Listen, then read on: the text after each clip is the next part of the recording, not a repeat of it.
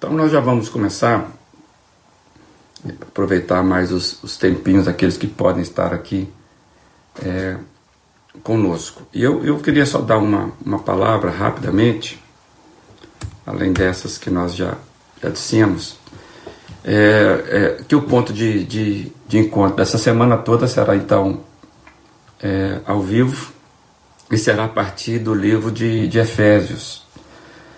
É, talvez nem todos estão sabendo, mas a nossa comunidade foi desafiada a estarmos juntos lendo e meditando em Efésios durante a semana da Reforma Protestante, que se encerrou né, ontem, né, vamos chamar assim.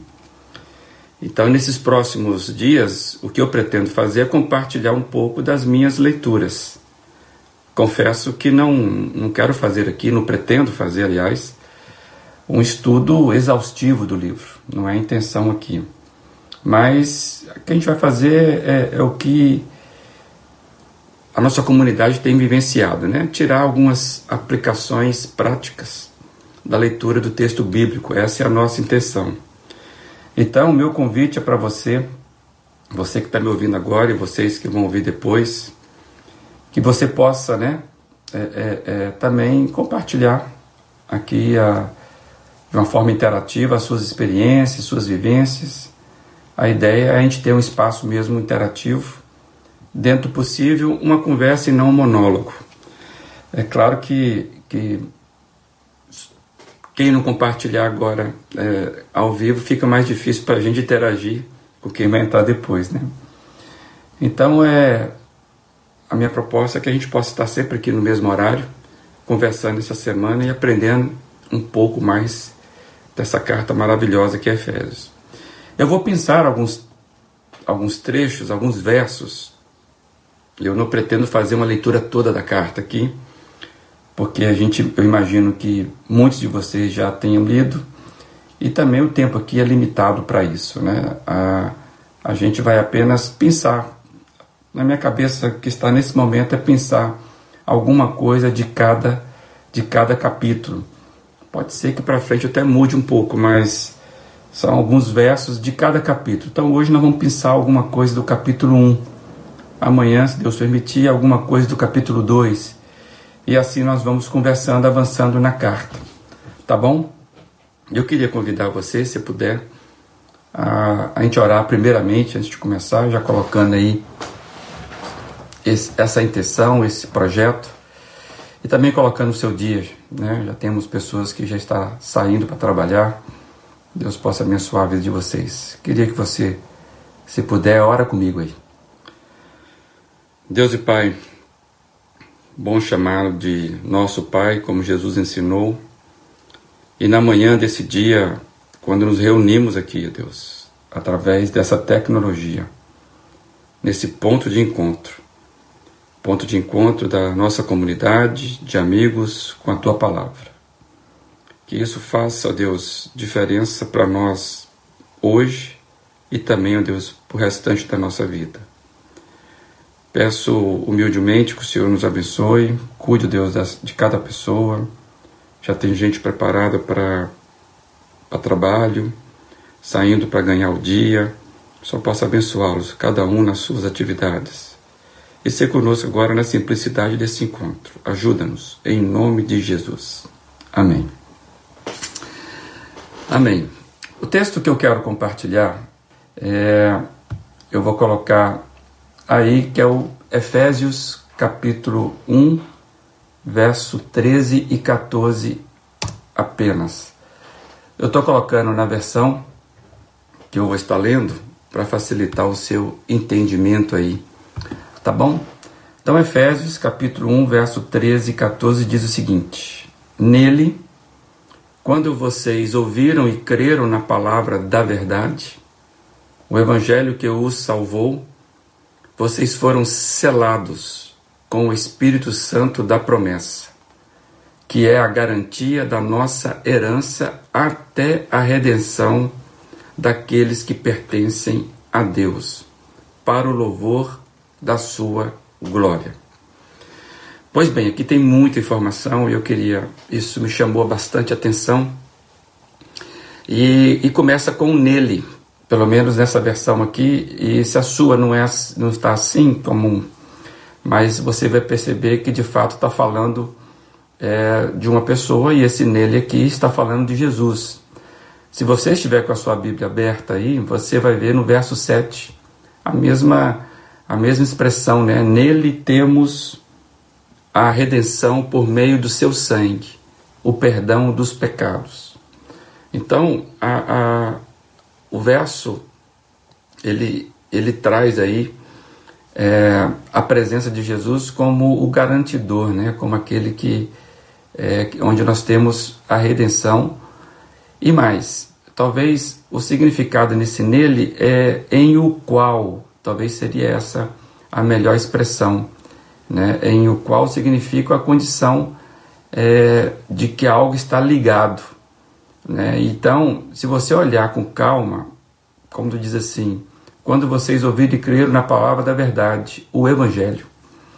Então está uma, uma ligação direta, né, uma condição inseparável do Evangelho. O Evangelho é a mensagem do Cristo, é centrada no Cristo. Sem Cristo não há o Evangelho. Então há uma, uma, uma ligação, né, uma condição inseparável. Não existiria o Evangelho no sentido pleno se não estivesse nele quando começamos essa leitura. Nós sabemos que o Evangelho significa o que? Boas novas, né? uma boa notícia. O, o, que significa isso? Seria aquela notícia mais aguardada, né? A, aquela notícia mais esperada possível de se imaginar. É, e o texto vai dizendo que nele, então, é, quando vocês ouviram e creram na palavra da verdade, o Evangelho que os salvou. É, é, aqui nós temos duas expressões é, que eu quero chamar a atenção, que quando ouviram e creram. É, isso porque o Evangelho, ou seja, aquela boa notícia, ela promove salvação para aqueles que ouviram e creram.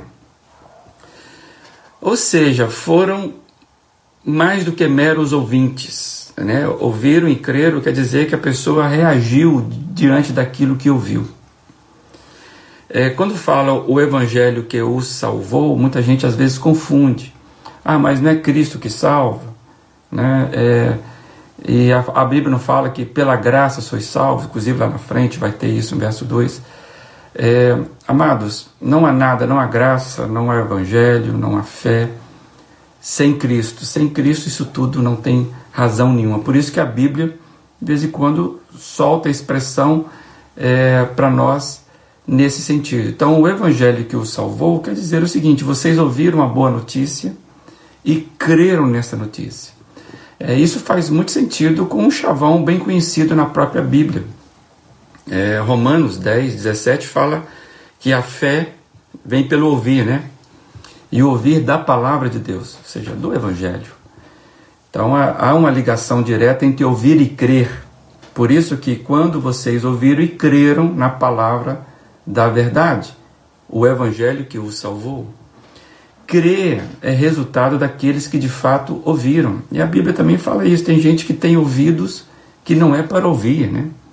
É, já viram o chabão do próprio Jesus falando, né? Aqueles que têm ouvidos para ouvir, ouça.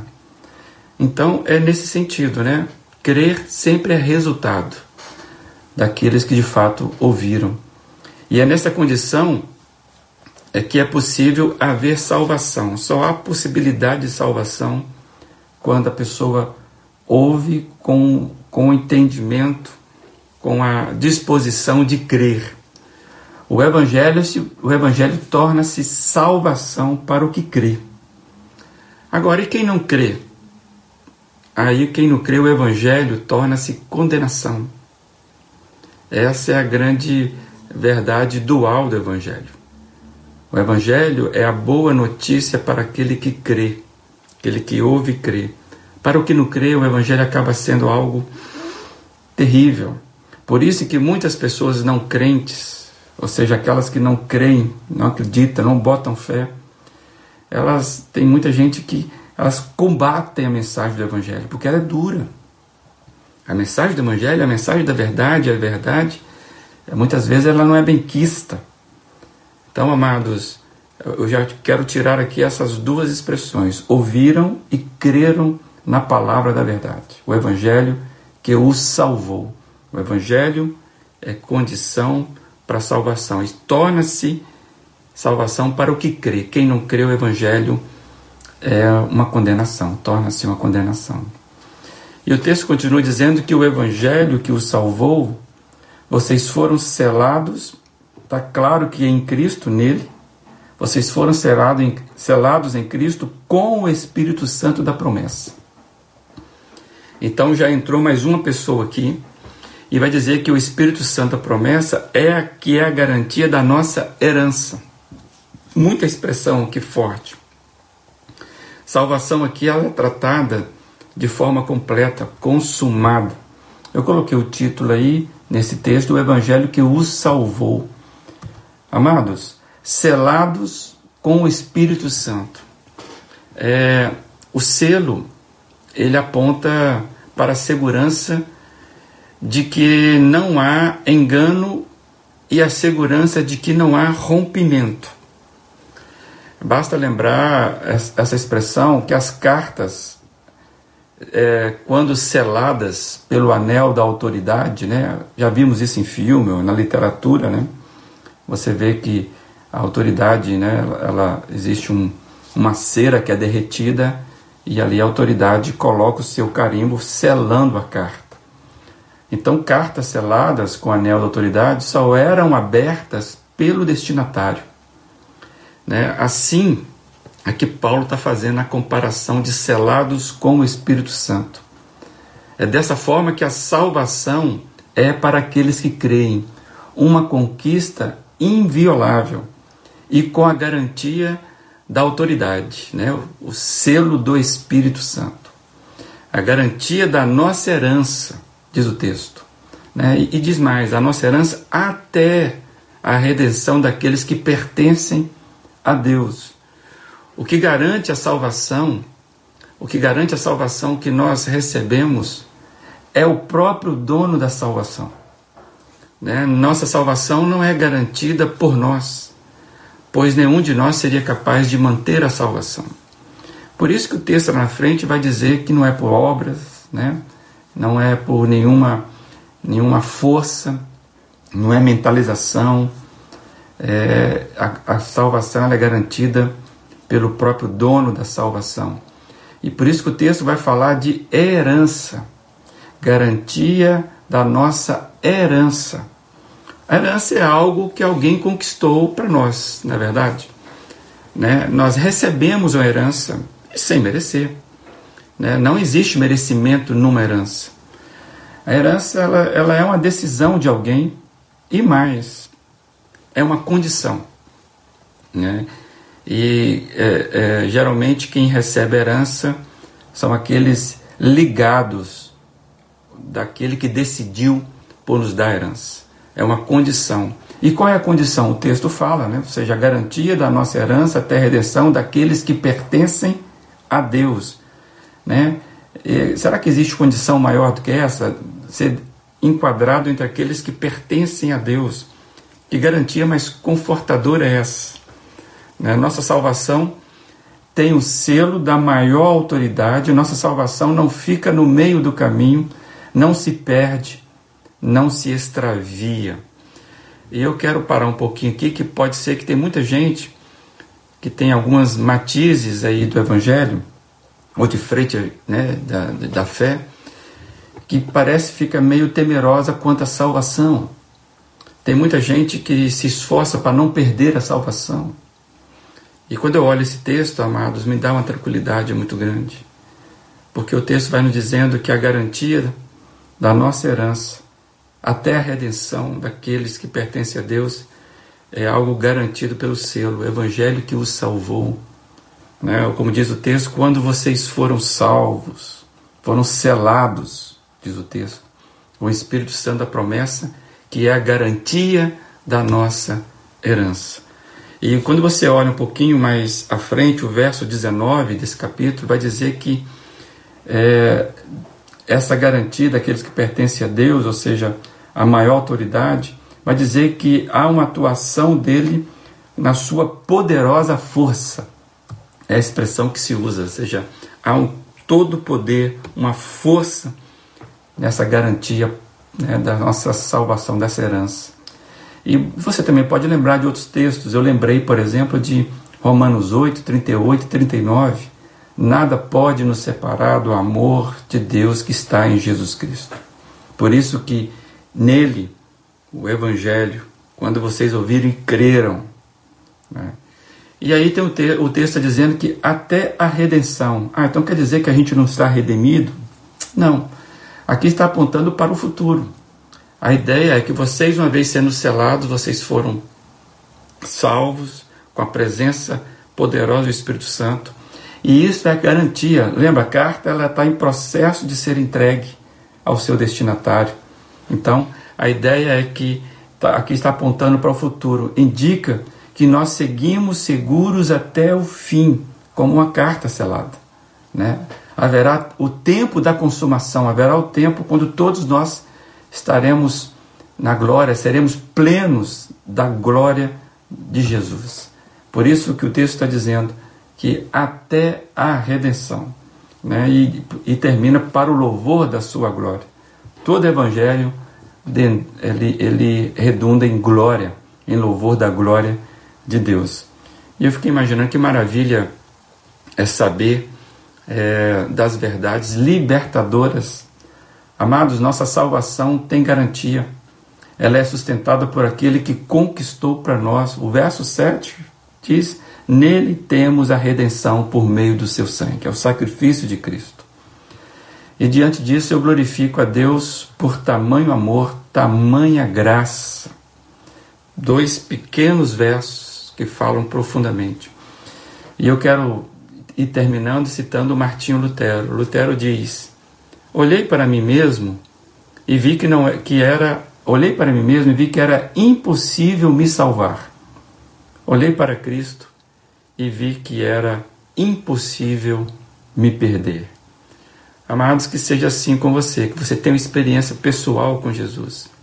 Eu quero terminar é, lendo esses esse dois versos numa outra versão. Deixa eu compartilhar aí com você também, que fica bom. Eu vou ler na versão da da NVT, eu acho que te ajuda, nos ajuda, né, a termos uma compreensão é, melhor. Diz assim, acompanha aí, é, acompanha aí comigo. Agora foi. Agora vocês também ouviram a verdade, as boas novas de salvação. E quando creram em Cristo, ele colocou sobre vocês o selo do Espírito Santo que havia prometido. O Espírito Santo é a garantia de nossa herança até o dia em que Deus nos resgatará como sua propriedade para o louvor da sua glória. É isso aí. Que Deus abençoe o seu dia. Que você possa se apropriar dessa verdade e que hoje, nesse feriado, você curta a sua salvação em Jesus Cristo, porque é lindo demais.